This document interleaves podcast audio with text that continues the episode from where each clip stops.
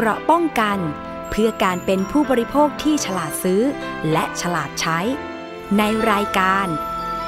ภูมิคุ้มกัน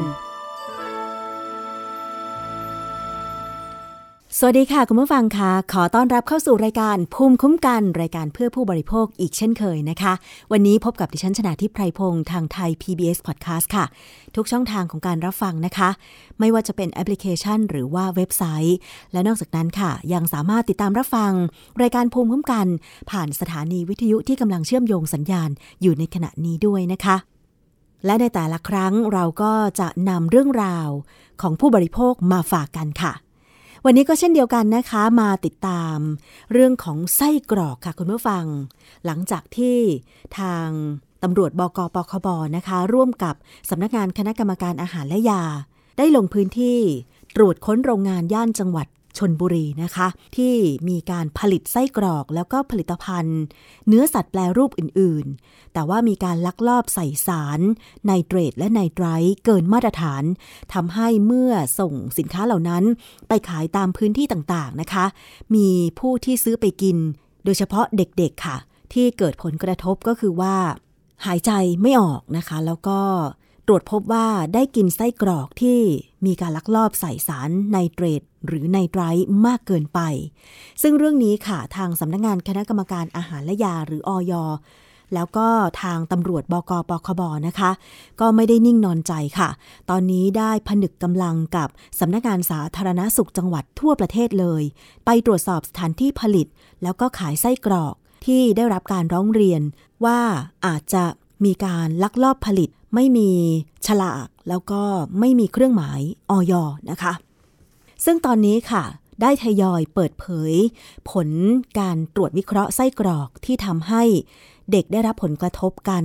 ล่าสุดนี้ค่ะ ก็มีการเปิดเผยรายชื่อ ยี่ห้อไส้กรอกที่จับกลุ่มได้ แล้วก็ตรวจพบว่ามีการลักลอบใส่สารไนเตรตไนไตรท์ลงไปในไส้กรอก และผลิตภัณฑ์เนื้อสัตว์อื่น ๆ เกินมาตรฐานนะคะดำเนินคดีตามกฎหมายด้วย ได้รับการเปิดเผยค่ะ จากเภสัชกรวีรชัย นนวชัย รองเลขาธิการ คณะกรรมการอาหารและยาหรืออยนะคะ ได้เปิดเผยบอกว่า จากการตรวจสอบกรณีที่มีผู้ป่วย จากการกินไส้กรอกที่ผลิตจากโรงงานเถื่อนในชนบุรี ซึ่งผลวิเคราะห์ ตัวอย่างไส้กรอกที่ผู้ป่วยกิน ทั้งหมด 4 ตัวอย่างก็ได้แก่ ยี่ห้อริทนะคะ เขียนเป็นภาษาไทยเลยก็คือ รอรึทอทหารทอทงสละอิการัน ยี่ห้อริท ฮอทดอกรมควัน และฟู้ดลองไก่รมควัน ไม่ระบุยี่ห้อ พบว่ามีปริมาณไนไตร์เกินจากที่กฎหมายกำหนดมากถึง 35-48 เท่า ซึ่งจัดเป็นอาหารไม่บริสุทธิ์ค่ะ มีโทษตามกฎหมายก็คือจำคุกไม่เกิน 2 ปี หรือปรับไม่เกิน 20,000 บาท หรือทั้งจำทั้งปรับ ขณะนี้ก็อยู่ระหว่างการดำเนินคดีค่ะคุณผู้ฟัง ซึ่งเรามีบทความในเว็บไซต์ของไทย PBS Podcast นะคะ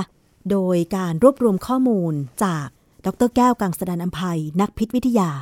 ก็ได้ให้ข้อมูลไว้นะคะ บอกว่าโดยปกติแล้วเนี่ยปริมาณของเกลือไนเตรตและไนไตรท์ที่เหมาะสม ในการผลิตอาหารตามประกาศของกระทรวงสาธารณสุข ฉบับที่ 281 พุทธศักราช 2547 เรื่องวัตถุเจือปนอาหาร และประกาศสำนักงานคณะกรรมการอาหารและยา โดยความเห็นชอบของคณะกรรมการอาหาร ตลอดจนมาตรฐานทั่วไปสำหรับการใช้วัตถุเจือปนอาหารของโคเด็กซ์ อันนี้เป็นมาตรฐานของต่างประเทศนะคะ ฉบับล่าสุดเนี่ยระบุว่าถ้าใช้เกลือไนไตรท์ต้องไม่เกิน 125 มิลลิกรัม ต่อเนื้อสัตว์ 1 กิโลกรัม แต่ถ้าเป็นเกลือไนเตรตสามารถใช้ได้ถึง 500 มิลลิกรัม ต่อเนื้อสัตว์ 1 กิโลกรัม ในกรณีที่ใช้เกลือทั้งสองชนิดรวมกัน เพื่อให้เกิด การเสริมฤทธิ์นั้นเนี่ยน้ำหนักรวมแล้วต้องไม่เกิน 125 มิลลิกรัม ต่อเนื้อสัตว์ 1 กิโลกรัม เพราะว่าการใช้เกลือไนเตรตและไนไตรท์หรือชนิดใดชนิดหนึ่งเกินมาตรฐาน จะก่อให้เกิด อาการที่เรียกว่า methemoglobinemia ถ้าช่วยเหลือไม่ทันเนี่ยนะคะ ผู้ที่กินเข้าไป แล้วมีอาการ methemoglobinemia เนี่ยอาจจะถึงตายได้ เพราะว่าอาการดังกล่าว เป็นการที่ฮีโมโกลบินในเม็ดเลือดแดง ไม่สามารถขนส่งออกซิเจน ไปยังส่วนต่างๆ ของร่างกายได้ ส่วนอาการอื่นๆที่อาจจะอันตรายน้อยกว่า และอาจเกิดขึ้นได้นะคะ ก็คือ ปวดศีรษะ คลื่นไส้อาเจียน ปวดท้อง อ่อนเพลีย กล้ามเนื้ออ่อนแรง แล้วก็ตัวซีดเขียวเนื่องจากขาดออกซิเจน ซึ่งเด็กๆที่เป็นข่าวเนี่ยมีอาการตัวซีดเขียวเนื่องจากขาดออกซิเจนนะคะคุณผู้ฟัง ซึ่งสารไนเตรตและไนไตรเนี่ยนะคะเขาเอาใส่ในผลิตภัณฑ์แปรรูปเนื้อสัตว์ ไม่เฉพาะไส้กรอกเท่านั้นนะคะคุณผู้ฟัง ยังมีแหนมนะคะ แล้วก็กุนเชียง หมูยอ เกลือไนเตรตหรือไนไตรนะคะ หรือที่อาจจะเคยคุ้นชื่อกัน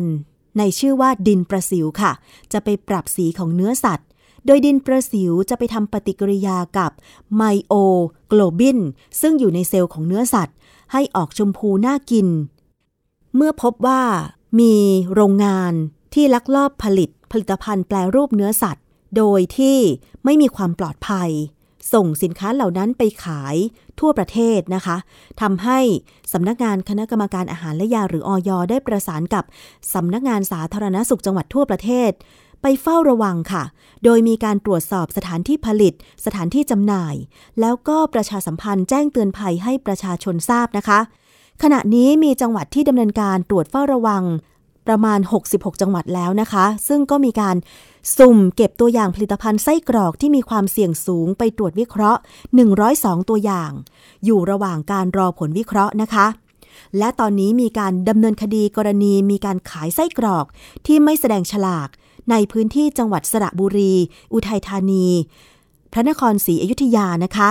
ซึ่งกรณีของจังหวัดสระบุรี ไปตรวจพบเป็นไส้กรอกที่รับมาจากสถานที่ผลิตเถื่อนในจังหวัดชนบุรีด้วยค่ะ ส่วนที่จังหวัดอุทัยธานีนะคะ ตรวจพบว่ามีสินค้าที่ฉลากเหมือนกับที่เจอในจังหวัดพระนครศรีอยุธยาด้วย เป็นเหตุให้มีการขยายผลดำเนินการจับกลุ่มโรงงานลักลอบผลิตไส้กรอก โดยไม่ขออนุญาต ที่จังหวัดพระนครศรีอยุธยาอีกสองแห่ง กรณีนี้ก็มีการอายัดสถานที่และของกลางมูลค่ารวมกว่า 4 ล้านกว่าบาทเลยทีเดียว โดยตรวจจับและดำเนินคดีกับผลิตภัณฑ์อาหารแปรรูปจากเนื้อสัตว์ ที่ไม่มีเครื่องหมายออยนะคะจำนวน 13 รายการค่ะได้แก่ยี่ห้ออะไรบ้างคุณผู้ฟังฟังให้ดีนะคะ ที่เขาไปตรวจจับดำเนินคดีแล้วก็คือ 1. ผลิตภัณฑ์อาหารแปรรูปตราเคนหมูชีส 2. ผลิตภัณฑ์อาหารแปรรูป KC ค็อกเทลรมควันไก่ 3. ผลิตภัณฑ์อาหารแปรรูป KC ค็อกเทลรมควันหมู 4. ซูเปอร์ริชไส้กรอกชีสนม 5. ซูเปอร์ริชค็อกเทลรมควัน 6 ก็คือซูเปอร์แซบไส้กรอกแฟรงค์ไก่ 7. ยี่ห้อเคนจิฟูดลองชีส 8. เคนจิฟูดลองรมควันหมู 9. ผลิตภัณฑ์อาหารแปรรูป KC 10. KC หมูยออุบล 11. ผลิตภัณฑ์อาหารแปรรูปตรา FC จัมโบ้คลาสสิก 12. ผลิตภัณฑ์อาหารแปรรูปตรา Rich ไส้กรอกรมควัน 13. ผลิตภัณฑ์อาหารแปรรูปไส้กรอกไม่มีฉลากค่ะ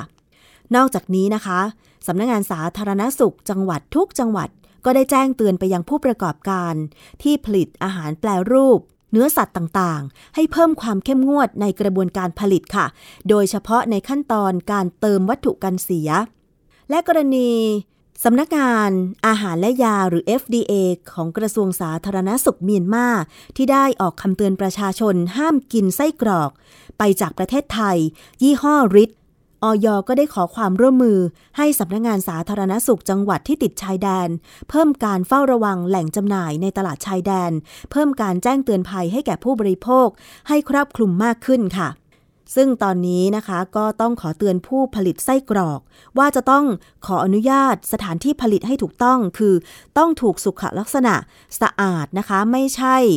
เป็นภาพที่ โรงงานจังหวัดชนบุรีที่มีการไปตรวจก่อนหน้านี้นะคะ ก็คือมันสกปรกมาก สถานที่ผลิตนะคะ แล้วก็ไปพบสารต่างๆ ที่ใช้เติมไปในไส้กรอกเนี่ยอยู่ในถุงพลาสติก อยู่ในกะละมัง อยู่ในถังเหมือนถังน้ำพลาสติกนะคะอิเละเคละคละไปหมดนะคะ อันนี้ก็คือเป็นสถานที่ผลิตอาหารที่ไม่ถูกสุขลักษณะมีความสกปรก ไม่สะอาด ไม่ขออนุญาตให้ถูกต้องนะคะ ซึ่งตรงนี้สถานที่ผลิตเนี่ยนอกจากขออนุญาตแล้ว ก็ต้องเป็นไปตามคุณภาพมาตรฐาน GMP คำนึงถึงความปลอดภัยของผู้บริโภคค่ะ ส่วนเราเป็นผู้บริโภคเนี่ย ถ้าจะซื้อไส้กรอกอาหาร เนื้อสัตว์แปลรูปนะคะ โดยเฉพาะหมูยอเนี่ย บางทีก็ดูไม่ออกเหมือนกันเนาะ เพราะว่ามันไม่ได้ห่อมาในพลาสติกใส ทุกผลิตภัณฑ์นะเนาะ มันมีหมูยอชนิดที่ห่อในใบตองอะไรอย่างเงี้ย คืออันนี้หมายถึงว่า เรามองไม่เห็นเนาะแต่สำหรับยี่ห้อที่เขาขออนุญาต แล้วก็ผลิตแบบถูกสุขลักษณะอันนี้ก็ถือว่าดีมากๆนะคะ ผู้บริโภคก็ควรเลือกซื้อ ไส้กรอกหมูยอ แฮมชีสแหนมต่างๆ เหล่านี้เนี่ยที่ต้องมีฉลาก ระบุเลขสาระบบอาหารในกรอบเครื่องหมายออยนะคะ ก็คือออ่างยอยักษ์ แล้วก็ต้องมี เลขสาระบบที่ได้ไปขึ้นทะเบียน กับสำนักงงานคณะกรรมการอาหารและยาของไทยแล้ว มีชื่ออาหาร ชื่อและที่ตั้งของผู้ผลิต มีวันเดือนปีที่ผลิตอันนี้สำคัญมาก แล้วก็ระบุวันหมดอายุ หรือวันควรบริโภคก่อนด้วย และที่สำคัญค่ะ จะต้องระบุส่วนประกอบข้อมูลวัตถุเจือปนอาหาร น้ำหนักสุทธิ ซื้อจากร้านค้าที่มีหลักแหล่งน่าเชื่อถือนะคะ อันนี้ต้องขอย้ำเลยว่า ถ้าเกิดเราไปซื้อจากร้านค้าหรือว่าห้างที่มีการรับสินค้ามาจากผู้ผลิตที่ตรวจสอบแล้วว่า ขออนุญาตถูกต้องจะทำให้เราคัดกรองคุณภาพได้ในระดับหนึ่งนะคะ แต่ว่านอกจากนั้นผู้บริโภคก็ต้อง อ่านฉลากที่เขาระบุส่วนผสมส่วนประกอบ แล้วก็โดยเฉพาะข้อมูลวัตถุเจือปนอาหารอย่างเช่น มีการผสมโมโนโซเดียมกลูตาเมตไหม มีการผสมไนเตรตไนไตรท์ไหม ซึ่งถึงแม้ว่าตัวหนังสือมันจะเล็กนะคุณผู้ฟัง ดิฉันใช้วิธีการแก้ปัญหาโดยการใช้โทรศัพท์มือถือถ่ายรูปค่ะถ่ายรูปฉลากข้างสินค้า แล้วก็มาคลี่ขยายอ่านนะคะ หรือไม่เช่นนั้นก็อาจจะต้องพกแว่นตาแว่นขยาย ไปเมื่อเราจะไปซื้อสินค้าเหล่านี้ เพราะต้องเข้าใจค่ะว่า บางทีนะคะ บรรจุภัณฑ์ของสินค้าเนี่ยมันเป็นห่อเล็กๆ ตัวหนังสือฉลากเนี่ยมันก็ต้องเล็กตาม ไม่เช่นนั้นเขาจะใส่รายละเอียดไปไม่หมด ผู้บริโภคอย่างเราเนี่ยก็ต้องช่วยเหลือตัวเอง อย่างดิฉันก็บอกว่าสายตาก็ไม่ค่อยจะดีสักเท่าไหร่มันเบลอๆเหมือนกัน เพราะว่าใช้สายตาเยอะเนี่ยก็ต้องใช้วิธีถ่ายรูปแล้วก็อ่านจากรูป หรือ เดี๋ยวคงจะต้องหาแว่นขยายพกไปแล้วราคาเวลาไปห้างสรรพสินค้าหรือไปร้านค้า เพื่อไปซื้ออาหารเนี่ยนะคะ ก็ต้องอ่านด้วยไม่เช่นนั้นแล้วนะคะ เราอาจจะได้อาหารที่ไม่มีคุณภาพแบบนี้เป็นต้นนะคะ ซึ่งถ้าคุณเมื่อฟังไปพบเห็นเจอเจอนะคะ ผลิตภัณฑ์เนื้อสัตว์แปลรูป ผลิตภัณฑ์อาหารที่ดูแล้วว่ามันผิดปกติไปเช่น เวลาเราเห็นไส้กรอกเนี่ย สีมันก็ไม่ควรจะเป็นสีชมพูแปลนหรือสีส้มแปลดๆอะไรอย่างเงี้ยนะคะ ต้องเป็นสีธรรมชาติอะคะ่ะ คุณผู้ฟัง ถ้าแบบนี้ก็สามารถแจ้งสายด่วนโทรศัพท์ของออยเพื่อให้เขาลงไปตรวจสอบได้นะคะ ก็คือ ต้องบอกรายละเอียดที่ชัดเจนว่าคุณไปเจอที่ไหนผลิตภัณฑ์ลักษณะเป็นอย่างไร ถ้าจะให้ดีก็ถ่ายรูปสินค้าต่างๆนะคะ ส่งไปที่เพจของออยก็ได้นะคะ อันนี้เขาจะปิดเป็นความลับเพื่อลงไปตรวจสอบนะคะ โทรไปที่หมายเลขโทรศัพท์สายด่วนของออยหมายเลข 1556 ก็ได้ หรือว่าใครที่มีญาติมีพี่น้องนะคะ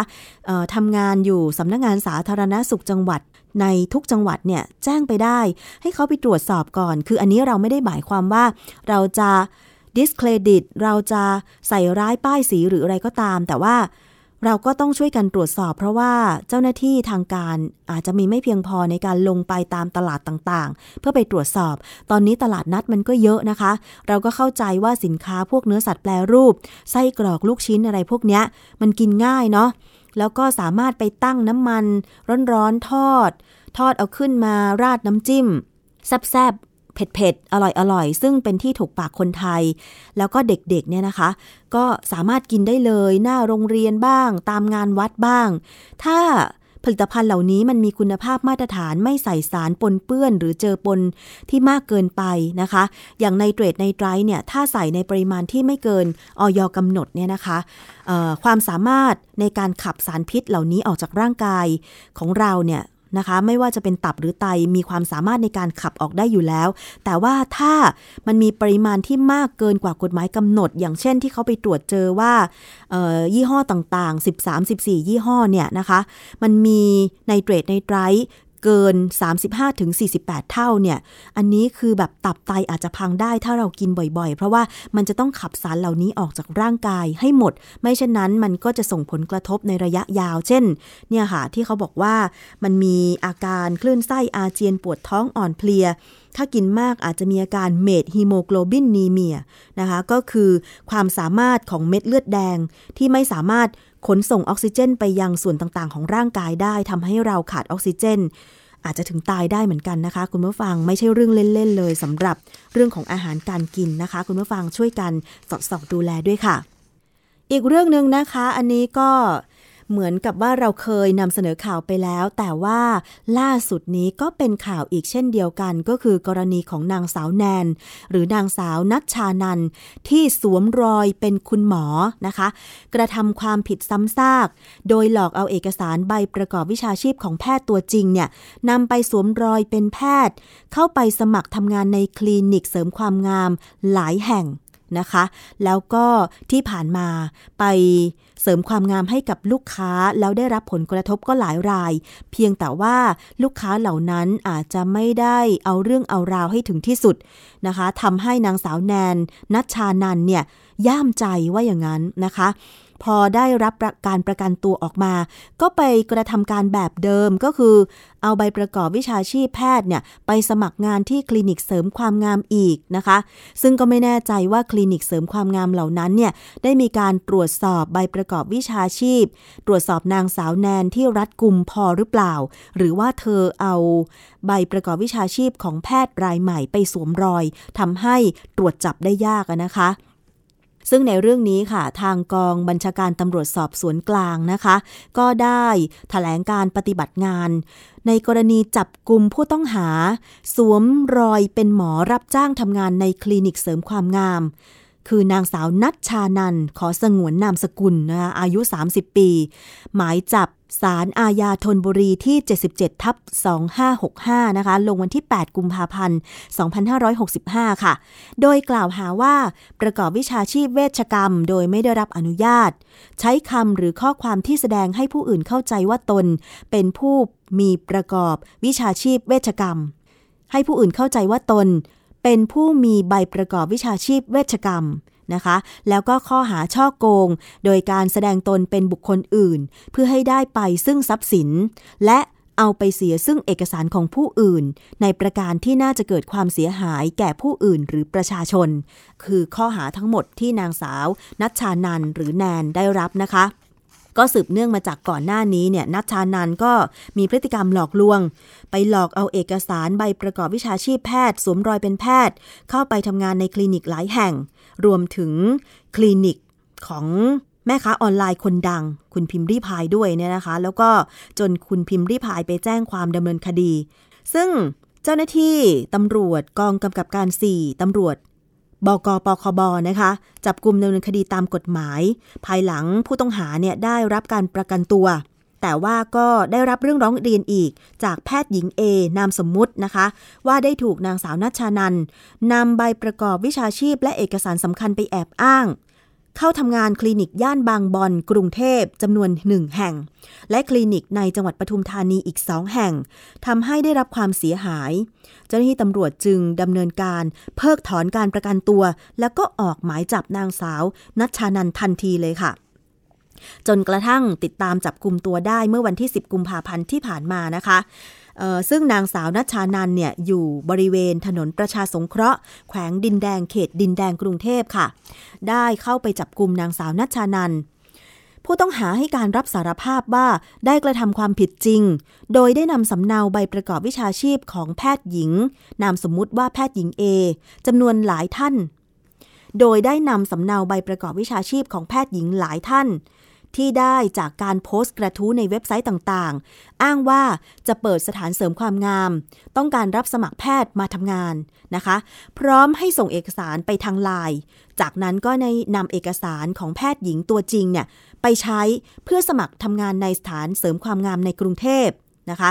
เมื่อตำรวจถามถึงสาเหตุที่ยังทำผิดในลักษณะเดิมอีก นัชชานันอ้างว่า ตนเองมีความต้องการเงินมาใช้ในชีวิตประจำวัน แล้วก็ทำอย่างอื่นไม่เป็นเลย จึงต้องหวนมากระทำความผิดในลักษณะเดิมอีกนะคะ ตรวจสอบพบว่ามีคดีอยู่ระหว่างสอบสวนไปจนถึงส่งฟ้องต่อพนักงานอายการ และรอการพิจารณาคดีในชั้นศาลอีก 4 คดี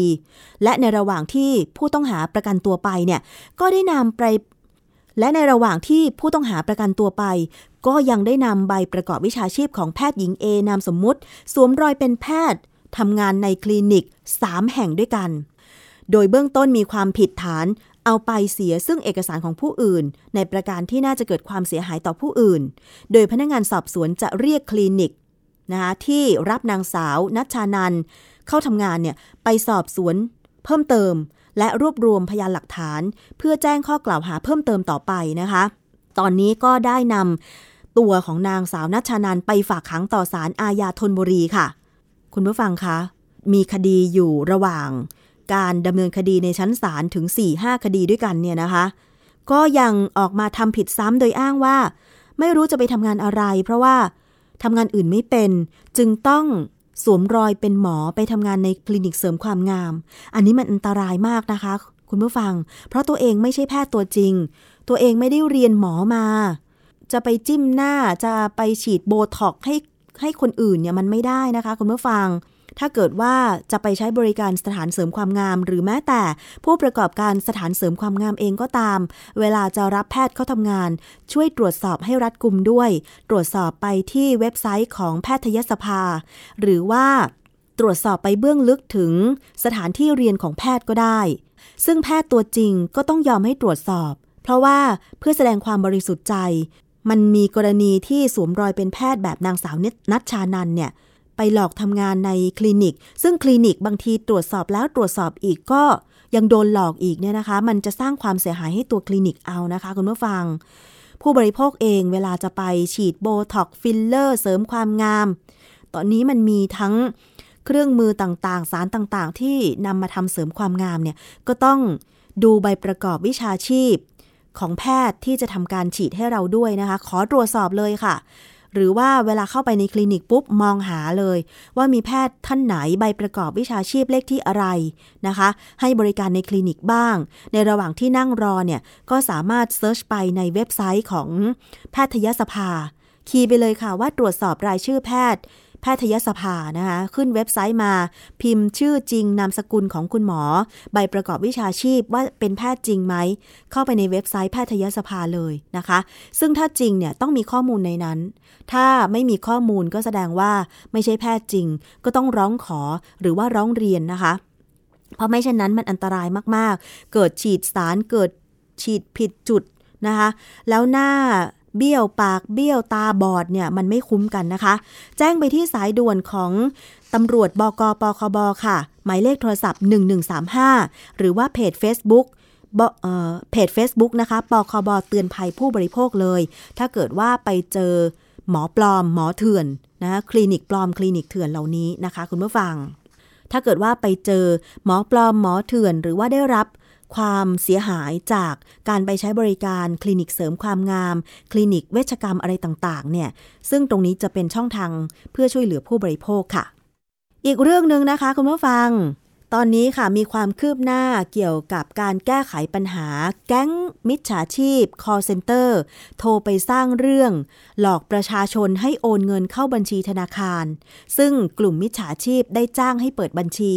ที่อีกชื่อหนึ่งเราเรียกว่าบัญชีม้านะคะ หลอกลวงคนไทยโอนเงินเสียหายตกเป็นเหยื่อบางคนจำนวนเป็นแสนบาทเป็นล้านบาทก็มี ตอนนี้มีความคืบหน้าว่า จะมีการเตรียมแก้กฎหมายให้บัญชีม้าเป็นคดีฟอกเงินค่ะคุณผู้ฟัง จากกรณีปัญหาแก๊งคอลเซ็นเตอร์โทรสร้างเรื่องหลอกคนไทย ให้โอนเงินเข้าบัญชีธนาคาร ที่จ้างให้คนเปิดบัญชีเรียกว่าบัญชีม้า มีคนตกเป็นเหยื่อ เพราะว่าการสร้างเรื่องหลอกลวงเนี่ยทำให้ประชาชนที่โดนหลอกเนี่ยกลัวรีบโอนเงิน เช่นแอบอ้างว่าเป็นเจ้าหน้าที่ป้องกัน ปราบปรามการฟอกเงินหรือปปงนะคะ แล้วก็อ้างบอกว่ามีคนใช้บัตรประชาชนของเหยื่อไปทำเรื่องผิดกฎหมาย พร้อมกับขอตรวจสอบเส้นทางการเงิน ขอให้เหยื่อโอนเงินไปให้ ซึ่งทำให้เหยื่อเนี่ย กลัวมากแล้วก็บางคนโอนเงินไปให้เสียเงินเสียทองเป็นจำนวนมากนะคะ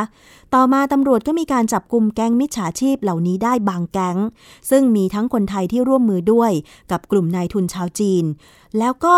บางกลุ่มเนี่ยยังหลอกคนไทยไปทำงานร่วมกับแก๊งคอลเซ็นเตอร์ไปอาศัยพื้นที่ประเทศเพื่อนบ้าน เช่นกัมพูชาเนี่ยเป็นศูนย์กลางของคอลเซ็นเตอร์ แล้วก็ใช้เทคโนโลยีการโทรศัพท์ผ่านอินเทอร์เน็ต โทรกลับเข้ามาในประเทศไทยนะคะ ซึ่งทำให้หลายคนที่ได้รับโทรศัพท์เนี่ยนะคะไม่สามารถโทรกลับไปตรวจสอบว่าเบอร์โทรเหล่านี้เป็นของใครได้ ดิฉันมีรุ่นน้องหลาย ๆ คนนะคะเพื่อนๆใน Facebook หลาย ๆ คนเนี่ยนะคะได้โพสต์หมายเลขโทรศัพท์ที่มีโทรเข้าไปหลอกลวงนะคะ อย่างเช่นล่าสุดเนี่ยเพื่อนดิฉันคนหนึ่งนะคะใน Facebook บอกว่าได้รับโทรศัพท์หมายเลข 023455000 แล้วขึ้นว่าโทรไปจากเขตกรุงเทพนนทบุรีปทุมธานี สมุทรปราการ ปรากฏโทรเป็นแก๊งมิจฉาชีพค่ะ บอกว่าโทรจาก DHL ซึ่งเป็นขนส่งต่างประเทศขนาดใหญ่นะคะ แล้วก็บอกว่ามีการส่งพัสดุในนามของ DHL ไปยังตัวของเพื่อนดิฉันคนนี้นะคะ ขอให้ตรวจสอบเพราะว่าเป็นพัสดุที่ผิดกฎหมายแบบนี้เป็นต้น แต่ว่าเพื่อนใน Facebook ดิฉันคนนี้ก็ไม่ได้หลงเชื่อค่ะ ได้มีการแคปโทรศัพท์หน้าจอแล้วก็เตือนภัยทาง Facebook ด้วยนะคะ และนอกจากนั้นบางคนค่ะ ยังได้รับโทรศัพท์หมายเลขต่างๆ ที่มีการระบุ ว่าโทรจากเช่น อาร์เจนตินาก็มีนะคะ ต่างประเทศยุโรปไกลๆก็มี ซึ่งอันนี้แหละมันเป็นเทคโนโลยีการโทรศัพท์ผ่านอินเทอร์เน็ตของแก๊งมิจฉาชีพนะคะที่อาจจะใช้ความรู้ในทางที่ไม่ถูกต้องส่วนมากก็เป็นแก๊งมิจฉาชีพชาวต่างชาติเนี่ยนะคะ แล้วก็อาศัยพื้นที่ในต่างประเทศทำการหลอกลวงคนไทยเข้ามา ซึ่งเรื่องนี้ค่ะนายกรัฐมนตรีของไทยก็แสดงความเป็นห่วง แล้วก็ตอนนี้นะคะมีการสั่งการ ให้แก้ปัญหาแก๊งคอลเซ็นเตอร์หลอกลวงสร้างความเดือดร้อนให้ประชาชนค่ะ ล่าสุดเตรียมแก้กฎหมายให้บัญชีม้า เป็นคดีฟอกเงินนะคะ มีการตั้งคณะกรรมการป้องกันปราบปราม และแก้ไขปัญหาอาทยากรรมทางออนไลน์ด้วย ซึ่งรัฐมนตรีว่าการกระทรวงดิจิทัล เพื่อเศรษฐกิจและสังคมหรือ DES นะคะ ได้เป็นประธานในการประชุมคณะกรรมการ ป้องกันปราบปราม และแก้ไขปัญหาอาทยากรรมทางออนไลน์ ร่วมกับสำนักงาน ปปงนะคะตำรวจ สมาคมธนาคารไทย ธนาคารแห่งประเทศไทย หรือแบงก์ชาติ ใช้มาตรการเข้มเพื่อสกัดบัญชีม้า พร้อมกับเล็งว่าจะต้องยกระดับความผิดเทียบเท่ากับพฤติกรรมฟอกเงินค่ะ มีการประชุมว่าอาจจะมีการจัดตั้งศูนย์ปฏิบัติการร่วมกับสำนักงงานตำรวจแห่งชาติ เพื่อปลดล็อกความล่าช้า ในกระบวนการอายัดบัญชีธนาคารด้วยนะคะ ซึ่งในการนี้ค่ะ วาระการประชุมครั้งแรกเมื่อ 11 กุมภาพันธ์ 2565 ก็ได้มีการพิจารณาวาระที่สำคัญ 2 เรื่องหลักๆ ก็ได้แก่ แนวทางการเพิ่มประสิทธิภาพในการบังคับใช้กฎหมาย ในการแก้ไขปัญหาอาทยากรรมออนไลน์ และ 2 ก็คือการแจ้งเตือนประชาชนก่อนโอนเงิน และมาตรการการแก้ปัญหาบัญชีม้า หรือผู้รับจ้างเปิดบัญชีธนาคาร ตามแนวทางที่สมาคมธนาคาร ไทย และก็ธนาคารแห่งประเทศไทย เสนอต่อที่ประชุมนะคะ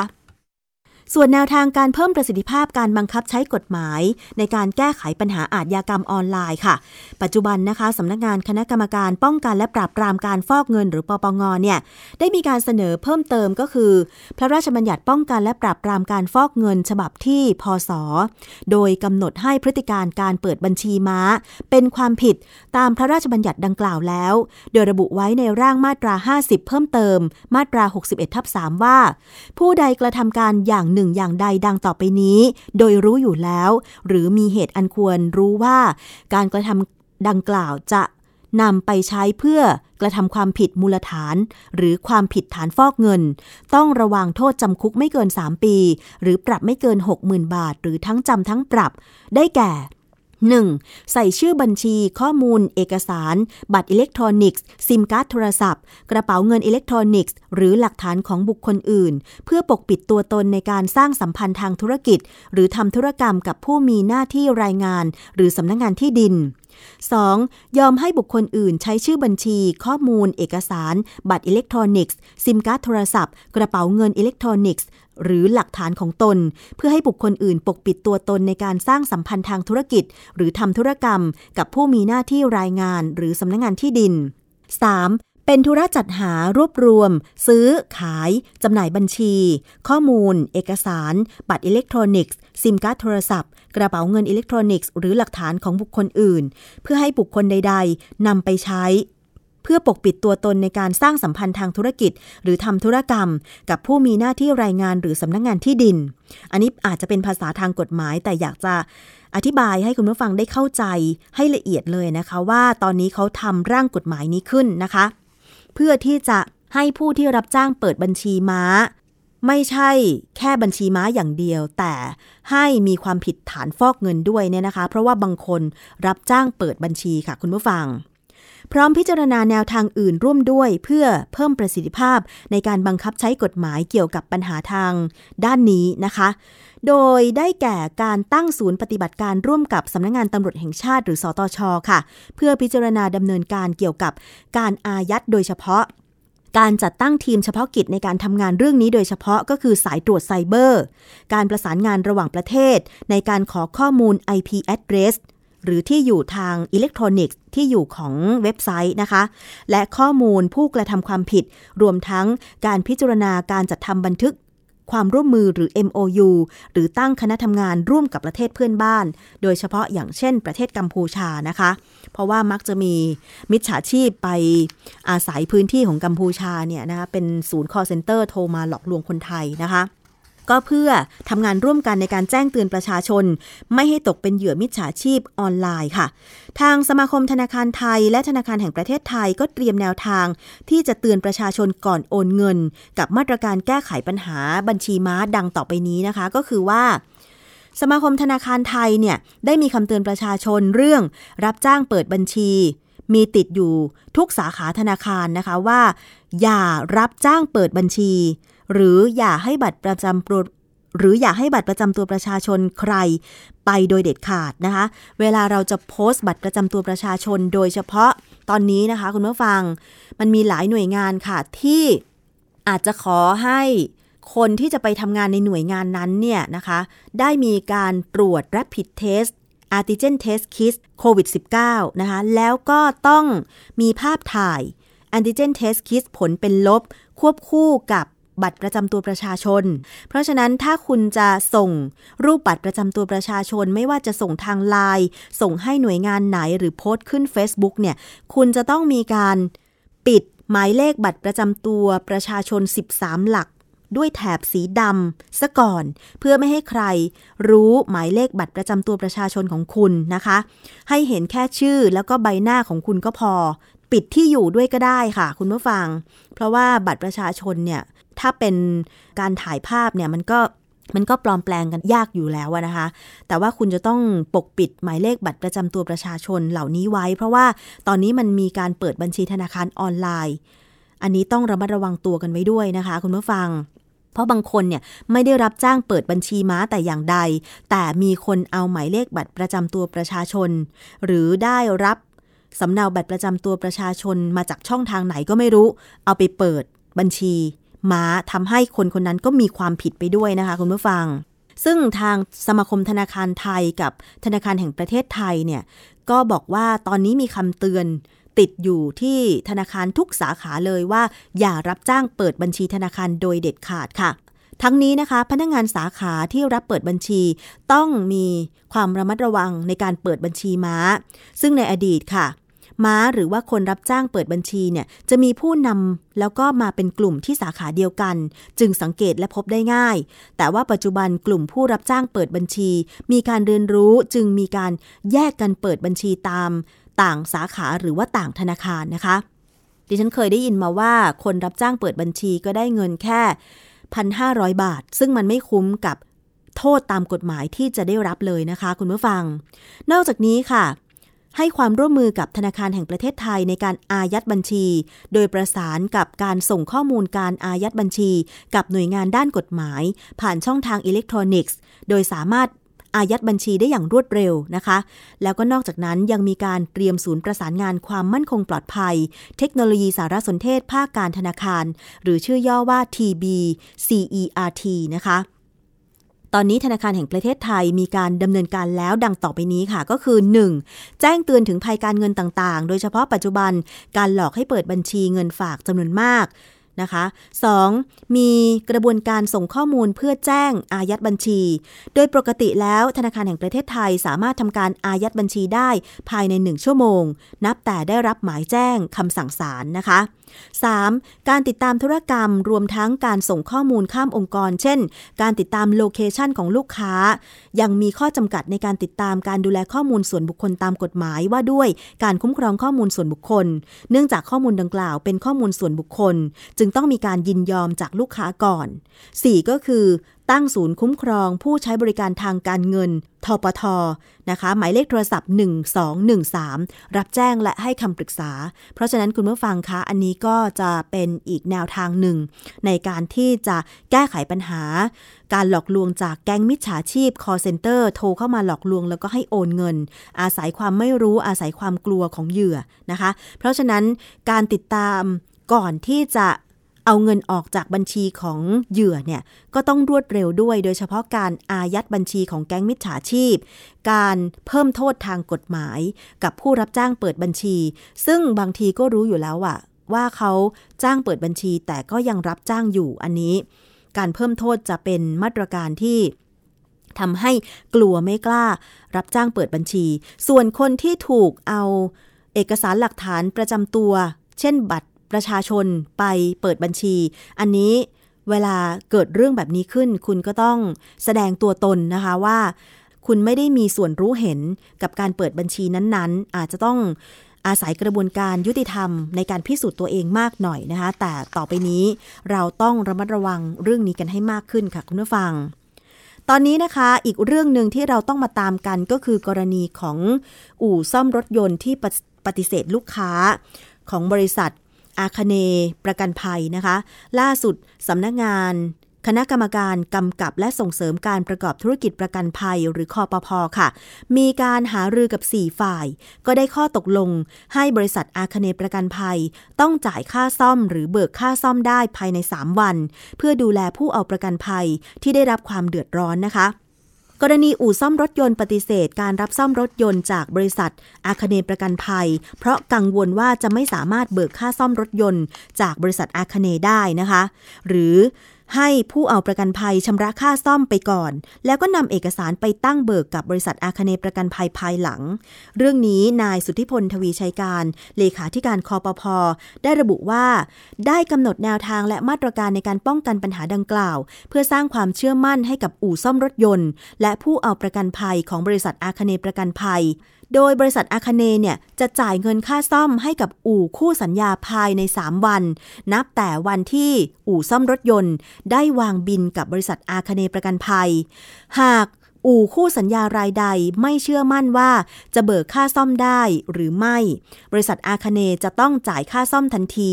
ก่อนจัดซ่อมรถยนต์เสร็จภายใน 3 วันทำการนะคะ ซึ่งปัจจุบันบริษัทอาคาเนเนี่ยมีอู่ซ่อมรถยนต์ คู่สัญญาที่กลับมารับงานซ่อมแล้วจำนวน 390 อู่ ศูนย์บริการอีก 281 ศูนย์นะคะขณะที่สมาคมอู่กลางการประกันภัย และสมาคมการซ่อมรถยนต์แห่งประเทศไทยได้เสนอว่า ให้อู่รถยนต์ที่รับซ่อมรถเนี่ยนะคะ เสนอราคาและบริษัทคุมราคา พร้อมอนุมัติค่าซ่อมโดยเร็ว พร้อมกับตั้งเบิก ให้อู่ซ่อมก่อนจ่ายในนามอู่ซ่อม แล้วก็ส่งภาพการซ่อมอะไหล่คืนตามหลัง เพื่อไม่ให้กระทบต่อความเชื่อมั่นของผู้เอาประกันภัยค่ะ รวมทั้งให้บริษัทเป็นผู้จัดหาอะไหล่ซ่อมให้แก่อู่ และค่าแรงการซ่อมรถที่บริษัทอนุมัติแล้ว ให้สามารถเบิกได้ครั้งเดียว เพราะกรณีเป็นผู้จัดหาอะไหล่อู่สามารถเบิกอะไหล่จากบริษัทเพิ่มเติมได้เป็นระยะนะคะ เป็นความคืบหน้าอีกเรื่องหนึ่งเพื่อสร้างความเชื่อใจให้กับผู้เอาประกันภัยบริษัทอาคเน หมายถึงความเชื่อมั่นต่อระบบประกันภัยของไทยด้วยนะคะเพราะภายหลังจากที่อาคเนประกันภัยประกาศว่า ได้ส่งเรื่องไปยังคอปพอว่าขอเลิกกิจการ ภายหลังที่ได้ชำระค่าสินไหมทดแทนให้ผู้เอาประกันภัย ประกันภัยโควิด -19 เจอจ่ายจบหมดแล้ว ซึ่งมันกระทบไปถึงประกันภัยรถยนต์ประกันภัยอื่น ๆ ด้วยนะคะ ตอนนี้ก็มั่นใจได้ว่าจะได้รับเงินภายใน 3 วันหลังจากวางบิน ซ่อมรถยนต์แล้วนะคะ ถ้ายังมีเรื่องเกี่ยวกับการประกันภัย โทรปรึกษาหรือว่าร้องเรียนได้ที่สำนักงงานคอปพอหมายเลขโทรศัพท์ 1186 ค่ะ หรือว่าจะขอคำปรึกษาไปที่สภาองค์กรของผู้บริโภค ตรงๆเลยก็คือเพจ Facebook นะคะ หรือว่าช่องทางของเพจ Facebook ทั้งสภาองค์กรผู้บริโภค แล้วก็มูลนิธิเพื่อผู้บริโภคได้เลยนะคะ คุณผู้ฟัง นี่คือช่วงแรกของรายการภูมิคุ้มกันรายการเพื่อผู้บริโภคค่ะ เรายังมีอีกช่วงหนึ่งนั่นก็คือคิดก่อนเชื่อ วันนี้ดิฉันนำกลับมาให้ฟังอีกครั้งเรื่องของนมข้นหวานค่ะ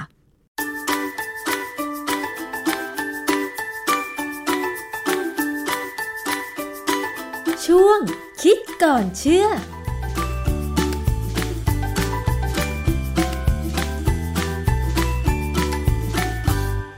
บกันในช่วงคิดก่อนเชื่อกับดรแก้วกังสดานนภัยนักพิษวิทยากับดิฉันชนาทิพไพรพงศ์นะคะ วันนี้เราจะมาคุยกันเกี่ยวกับเรื่องของนมข้นหวานค่ะ เชื่อว่าหลายคนเคยกินนมข้นหวานนะคะ นมข้นหวานนั้นมีส่วนผสมอะไรทำมาจากนมประเภทไหนกันแน่นะคะ แล้วที่บอกว่าในปัจจุบันเนี่ยมีการ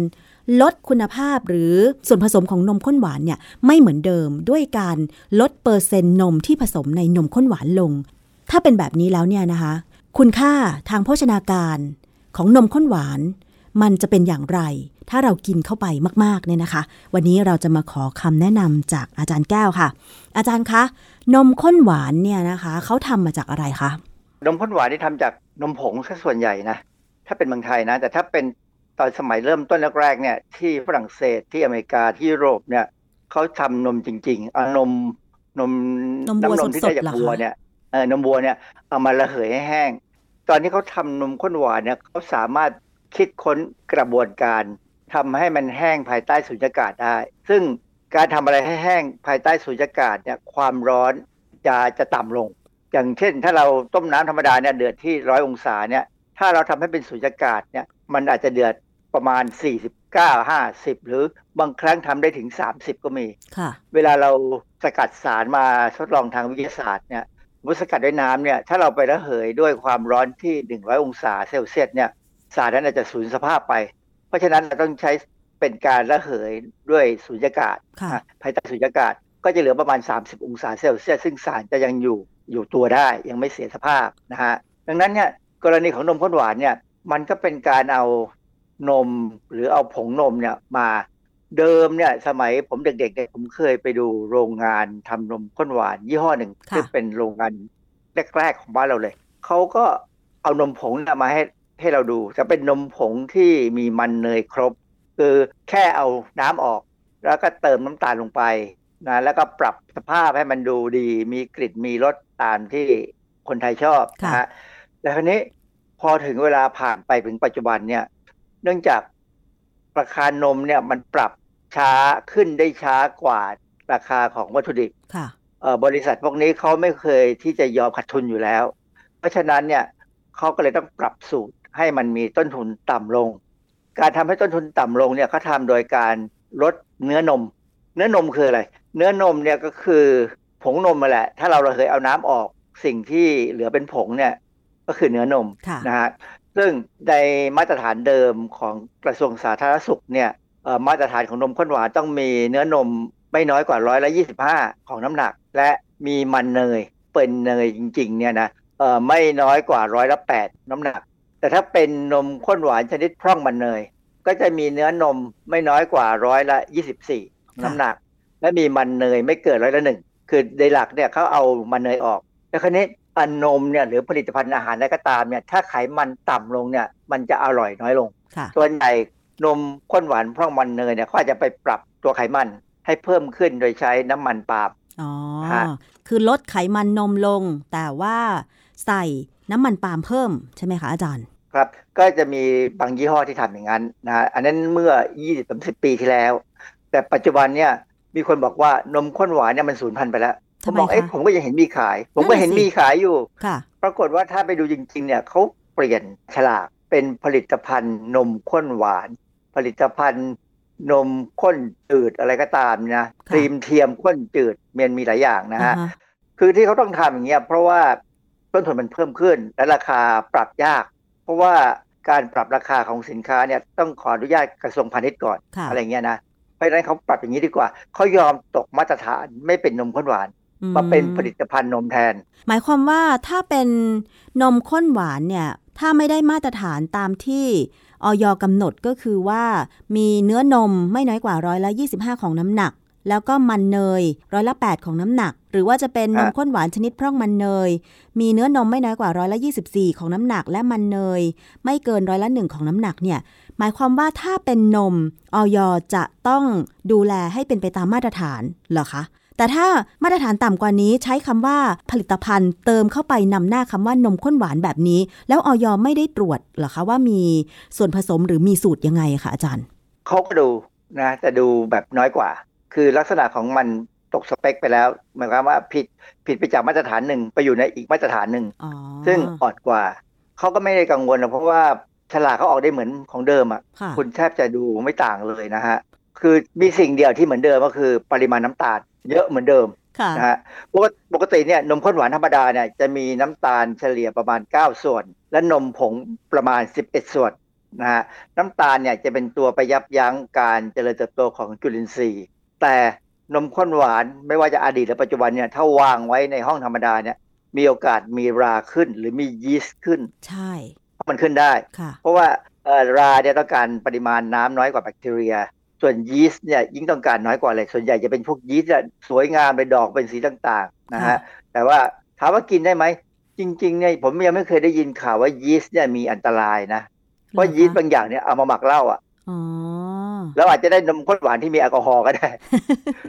แต่ว่าส่วนใหญ่ถ้าเป็นลักษณะอย่างนั้นเนี่ยถือว่าสกปรกต้องโยนทิ้งนะคราวนี้นมข้นหวานเนี่ยมันน่าสนใจที่ว่าคนที่เริ่มผลิตเนี่ยนะกลายเป็นชาวฝรั่งเศส แต่ปัจจุบันคนฝรั่งเศสเขาไม่ได้กินกาแฟใส่นมข้นหวานนะนมข้นหวานที่เขาผลิตแต่เดิมเนี่ยเขาต้องการที่จะถนอมรักษานมที่เขาผลิตได้เยอะนะฮะทำให้มันข้นลงมา แต่ก็จะเป็นนมข้นจืดซะส่วนใหญ่ มีการผลิตในปี 1804 นะ โดยนิโคลัสอัปเพิร์ตเป็นชาวฝรั่งเศส แล้วก็ตั้งโรงงานผลิตในปี 1827 แต่ว่าอายุการเก็บรักษาเชฟไลฟ์ของมันในแง่รสชาติเนี่ยไม่ค่อยดี ในปี 1835 เนี่ยจึงมีอีกคนหนึ่งวิลเลียมนิวตัน อันนี้เป็นคนอังกฤษ ได้พัฒนาจดลิขสิทธิ์เลยนมข้นหวาน เพื่อยืดอายุเชฟไรเพราะว่ารสชาติมันจะถูกรักษาได้ดีกว่านะฮะเพราะมีน้ำตาลเข้าไปช่วย แต่ครั้นี้นมข้นหวานเนี่ยมันจะมาเริ่มขายดี เมื่อช่วงสงครามกลางเมืองของสหรัฐอเมริกา ซึ่งเริ่มปี 1861 คือรัฐบาลฝ่ายเหนือเนี่ยเขาจะสั่งซื้อนมข้นจืด บรรจุกระป๋องยี่ห้อ Eagle Brand เพื่อไปเป็นอาหารสนามแก่ทหาร เพราะว่าอะไรนมข้นหนึ่งกระป๋องเนี่ยสามร้อยมิลลิลิตรเนี่ยให้พลังงานถึงพันสามร้อยแคลอรี่ ซึ่งพันสามเนี่ยก็ประมาณที่ผู้หญิงต้องการนะผู้ชายอาจต้องการประมาณสองพันเอ่อแต่อย่างไรกระป๋องนึงเนี่ยพันสามแล้วยังมีโปรตีนกับไขมันอย่างละยี่สิบแปดกรัม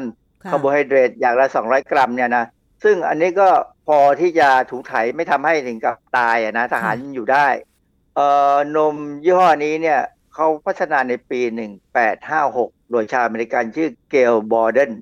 คือกำจริงเนี่ยเขาไม่ได้เป็นคนคิดหรอกเขาก็ไปยุโรปนะแล้วไปเห็นของฝรั่งเศสจำจำมาไปดูโรงงานมั้ง แล้วก็กลับมาทำในอเมริกาแล้วก็พอดีสงครามก็เลยขายได้ ก็เลยตั้งไปลงบริษัทใหญ่โตในปี 1864 ชื่อ New York Condensed Milk Company วัตถุประสงค์เนี่ยเขาทำนมข้นจืดก่อนเพื่อที่จะ ให้เอาไปเติมน้ำและดื่มแทนนมวัวนะแต่ว่านมข้นหวานเนี่ยเขาทำเพื่อทำขนมเขาไม่ได้มาทำเพื่อชงกาแฟฝรั่งเนี่ยกินกาแฟใส่น้ำตาลและใส่นมข้นจืดนะหรือใส่ครีมอะไรเงี้ยนะที่สำคัญคือผลิตภัณฑ์นมบ้านเราเนี่ย เราทำจากนมผงพร่องมันเนยมานานแล้ววารสารฉลาดซื้อเนี่ยฉบับโบราณพอสมควรนั้น ฉบับที่หนึ่งเจ็ดสองเนี่ยคงสักสามสี่ปีที่ย้อนไปเนี่ยนะก็มีข้อมูลว่า นมพร่องมันเนยที่เอามาทำนมข้นหวานเนี่ย ต่ำสุดเนี่ยคือสามจุดหกเปอร์เซ็นต์เอง สูงสุดเนี่ยมียี่ห้อหนึ่งอะร้อยละสิบสี่หมายความว่าอะไรคะอาจารย์หมายความว่าปริมาณเนื้อนมที่ลดจากยี่สิบมาเหลือสิบสี่แต่ว่ามีอันนึงต่ำไปถึงสามจุดหกซึ่ง ซึ่งเวลาเราดูเปิดกระป๋องมาดูเนี่ยเราอาจจะดูไม่ออกเพราะอะไร เพราะเขาปรับระดับไขมันด้วยน้ำมันปาล์มก่อน สีมันก็จะเป็นสีเหลืองนวลนวลข้นๆนะคะ อาจารย์ มันจะรู้ได้ยังไงว่า ถ้าเราไม่อ่านฉลากเราก็ไม่มีทางรู้เลยว่าเขาลดปริมาณเนื้อนมลงอะค่ะอาจารย์ ถูกต้องเขาใส่สีสังเคราะห์หรือสีธรรมชาติก็ได้นะอืมให้มันสีสังเคราะห์เรียนแบบธรรมชาติค่ะนะซึ่งเป็นสีที่ไม่ไม่มีอันตรายหรอกสีปลอดภัยทีนี้เขาทำให้มันดูข้นเหมือนนมเยอะก็คือเขาใส่สารเจือปนในอาหารคือ INS 401 คืออะไรคะตัวนี้คือโซเดียมอัลจิเนตเป็นสารที่เป็นเขาบอกเป็น hydrocolloid hydrocolloid ก็คือทำให้เกิดเอ่อการลอยตัวแขวนลอยได้ แล้วมีความเหนียวข้นนะแล้วก็ INS 460วงเล็บหนึ่งอันนี้คือเซลลูโลสเจลค่ะทำหน้าที่ป้องกันการจับตัวเป็นก้อน เพิ่มปริมาณความข้นเหนียว อีกตัวคือ INS 466 อันนี้คือ sodium salt of carboxymethyl ether of cellulose คืออะไรคะหรือที่เรียกง่ายๆว่า CMC เขาเรียก CMC คือ CMC เนี่ยเอาไปใส่ในผลิตภัณฑ์นมหลายอย่าง เช่นไอศครีมอ๋อคุณจะสังเกตนะไอศครีมที่ถังหนึ่งประมาณ50บาท ถึง70บาทเนี่ยคุณตักมาวางบนโต๊ะเนี่ยนะค่ะมันอยู่ได้นานพอสมควรกว่ามันจะค่อยๆเหลวลงไป แล้วมันก็ คือมันจะไม่เหมือนไอศครีมที่เป็นนมแท้อ๋อๆอัอันนั้นวางบนโต๊ะแป๊บเดียวนาทีสองนาที มันจะวุบหายลงไปพื้นเลย แต่ CMC เนี่ยมันเป็นตัวพยุงเอาไว้นะ เพราะฉะนั้นเราเบี้ยน้อยหอยน้อยก็กินไอศครีมใส่ CMC นี่แหละ แล้วมันเป็นนะฮะอันตรายไหมอาจารย์อ๋อไม่พวกนี้เป็นเซลลูโลสคือไม่มีประโยชน์ คือคล้ายๆ เป็นใยอาหารแหละค่ะก็เป็นใยอาหารที่ก็มีประโยชน์ในลักษณะของใยอาหารอือฮึทำให้เราอาจจะถ่ายดีขึ้นก็ได้นะอ๋อเหรอแล้วเขายังใส่อีกตัวหนึ่งคือมัลโตเดกทรินอันนี้เป็น เป็นอนุพันธ์ของของอาแป้งที่ย่อยบางส่วนลงไป มันก็เหนียวข้นอะ สรุปแล้วเนี่ยเขาใส่สารทำให้เหนียวข้นเยอะมากเลย นั่นน่ะสิ ยกเว้นอย่างเดียวที่ไม่เปลี่ยนก็คือน้ำตาลทรายร้อยละสี่สิบเจ็ดถึงสี่สิบเก้าโอ้นะค่ะ และในอนาคตผมว่าเขาอาจจะลดน้ำตาลทรายนะ ใช้น้ำตาลเทียมแทนอ่าเพื่อสุขภาพที่ดีของผู้บริโภคและผู้ผลิตไง ก็ดีนะอาจารย์ มันก็เหมือนกับไอ้ไอ้ไอ้น้ำอัดลมตอนเนี้ยที่หลาย ๆ ยี่ห้อเนี่ยใส่น้ำตาลเทียมจมเลยอะค่ะจนเวลากินเข้าไปเนี่ยเราจะรู้สึกเลยมันมีความหวานประหลาดประหลาดๆติดลิ้นอยู่อือฮึไม่เหมือนน้ำตาลธรรมดาค่ะถามว่าเราเคยพูดเรื่องนี้ไปแล้วว่า กินน้ำอัดลมดื่มน้ำอัดลมที่ใส่น้ำตาลเทียมไปแล้วเนี่ย ลดน้ำหนักได้ไหมในความเป็นจริงเขามีงานวิจัยเราพูดไปแล้วบอกว่าค่ะไม่ได้ผล เพราะว่าอะไรคนดื่มเนี่ยมีความรู้สึกว่าเออเราได้ลดพลังงานนะค่ะก็เลยไปกินอย่างอื่นอ๋อค่ะ อาจารย์ สูตรของนมข้นหวานที่ทำในปัจจุบันเนี่ย มันจะทำให้เรากินไป เราจะได้โปรตีนจากผงนมเนี่ยน้อยลงใช่ไหมแต่ว่าเราจะได้สารอย่างอื่น ที่ไม่จำเป็นกับร่างกายเพิ่มมากขึ้นใช่ไหมอาจารย์ จริง ๆ มันก็คือเสริมใยอาหารนะนะเผยแต่ใยอาหารเพิ่มขึ้น แต่เป็นใยอาหารที่ไม่ค่อยดีเท่าไหร่อะนะความจริงเนี่ยนมข้นหวานเนี่ยไม่ใช่แหล่งที่เราจะหวังอะไรทางโภชนาการนะค่ะเราแค่ใช้ทำขนม ให้มันรแล้วสก็ดีเป็นขนม เป็นขนมที่น่ากลัว เพราะว่ามันหวานอ่าฮะมันเป็นอันตรายอ๋นะอมันหวานเกินไป เพราะฉะนั้นกินนมข้นหวานกินอะไรก็ตามที่หวานเนี่ยต้องกินด้วยสติคือกินแค่รู้รสตอนเนี้ยผมก็ซื้อโรตีแช่แข็งนะมาทำกินบ้างเช้าๆแต่ไม่กินทุกวันนะ เพราะว่าเรารู้ว่าในโรตีแช่แข็งเนี่ย มันมีมาการีนซึ่งเป็นไขมันอิ่มตัว แล้วอาจจะมีทรานแฟตซึ่งอย่ากินบ่อยเพราะถ้ากินบ่อยจะอันตรายมาก เพราะฉะนั้นก็สามสี่วันกินสักแผ่นหนึ่ง ซื้อมาก็กินได้เป็นเดือนค่ะนะเป็นซื้อมารัดใหญ่ เป็นโรตีซึ่งดูคล้ายโรตีที่อาบังขายนี่แหละ เพียงแต่ว่าเราไม่ต้องไปเสี่ยงที่จะเจอคนที่เขาเกาก้นแล้วมาทำโรตีให้เรากินอ้าวเราทำแล้วเองโรตีที่อาจารย์ซื้อมาเป็นกึ่งสำเร็จรูปหรือเป็นสำเร็จรูปอาจารย์ กึ่งสำเร็จรูปแช่แข็งมาแล้วก็เอามาทอดในกระทะที่ไม่มีน้ำมัน แล้วมั่นใจได้ยังไงแล้วคะเอามาว่าเขาใช้คนทำหรือใช้เครื่องจักรทำ ก็ใช้คนทำมั้งแต่ว่าต้องเป็นเครื่องจักรใหญ่เพราะว่าเป็นโรงงานใหญ่นะโรงงานอือฮึใหญ่หมดเลย อาจจะมาจากอินเดีย แต่ถ้ามาจากอินเดียนี่ก็ต้องเสี่ยงนิดหน่อย แต่ว่าถ้ามาจากมาเลเซียสิงคโปร์ผมกินหมดแล้วละแล้วตอนนี้ซื้อของไทยทำนะอ๋อก็ไม่ต่างกันค่ะคือพอเราเอาไปทอดในกระทะที่ไม่ใช้น้ำมันนะนะมันจะออกมาเหมือนโรตีที่ขายเพียงอย่างเดียวคือ ลักษณะสัมผัสจะมีอะไรนิดหนึ่งที่ต่างกันแต่ก็พอทนนะนะ พอทนเพราะว่ามันสะอาดที่เราเราคุมความสะอาดได้อ่าฮะแล้วเราก็ทำนมข้นหวานขึ้นมาสำหรับใช้ทาโดยเฉพาะ อาจารย์ทำเองเหรอะคะทำเองเราทำเองเนี่ยเราสามารถกำหนดความหวานได้ว่าอย่าให้หวานมากค่ะ อาจารย์ทำยังไงคะผมไปซื้อนมผงมานมผงที่เป็นนมผงที่ชนิดที่ว่ามีมันเนยเต็ม ซึ่งมันอาจจะแพงนิดหน่อย ความจริงเนี่ยนมพวกเนี่ยเขาเติมวิตามินเติมอะไรเอาไปหลอกเด็กเยอะนะรสชาติเนี่ยถ้าเราเติมน้ำร้อนลงไปแล้วไปใส่กาแฟชงเนี่ย ไม่ไม่ค่อยดีอะรสชาติมันจะเป็นแบบผลิตภัณฑ์หลอกเด็กอะค่ะแต่ว่าถ้ามาทำนมข้นหวานเนี่ยใช้ได้เลย เอานมเนี่ยมาผสมน้ำตาลหนึ่งต่อหนึ่งน้ำน้ำน้ำตาลทรายนะฮะหนึ่งต่อหนึ่งเลย โดยประมาณ แล้วก็เติมน้ำลงไปให้มันพอข้นๆแล้วก็เติมเนยเนยแท้เลยบัตเตอร์นะฮะค่ะลงไปสักสักหน่อยเท่าที่เราต้องการ เราจะเอามันมากมันน้อยนะเราคุมได้ค่ะแล้วก็ คนให้มันพอเข้ากันนิดหน่อยแล้วก็ไปใส่ไมโครเวฟแป๊บเดียวออกมาแล้วก็คนๆก็จะเป็นนมข้นหวานที่เรากำหนดความหวานกำหนดความมันกำหนดอะไรได้ทุกอย่างค่ะและกำหนดปริมาณได้ด้วยอ๋อเราจะทำไว้กินหมดวันนั้น หรือจะเอาเก็บไว้ ถ้าเก็บไว้ในตู้เย็นมันก็จะแข็งแข็งๆค่ะต้องเอามาทิ้งไว้ที่อุณหภูมิห้อง แล้วก็ให้ความร้อนด้วยไมโครเวฟอ่อนๆหน่อย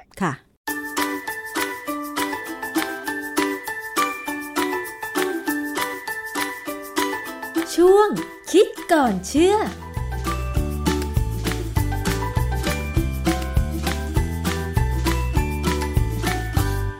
กับช่วงเวลาของรายการภูมิคุ้มกันรายการเพื่อผู้บริโภคนะคะ วันนี้ขอบคุณมากสำหรับการติดตามรับฟังทางไทย PBS Podcast ดิฉันชนะทิพไพรพงศ์ต้องลาไปก่อน สวัสดีค่ะ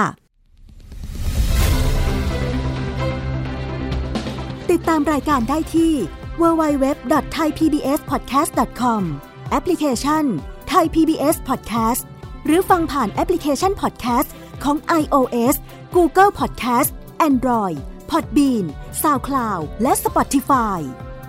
ติดตามความเคลื่อนไหวของรายการและแสดงความคิดเห็น โดยกดถูกใจที่ facebook.com/thaipbspodcast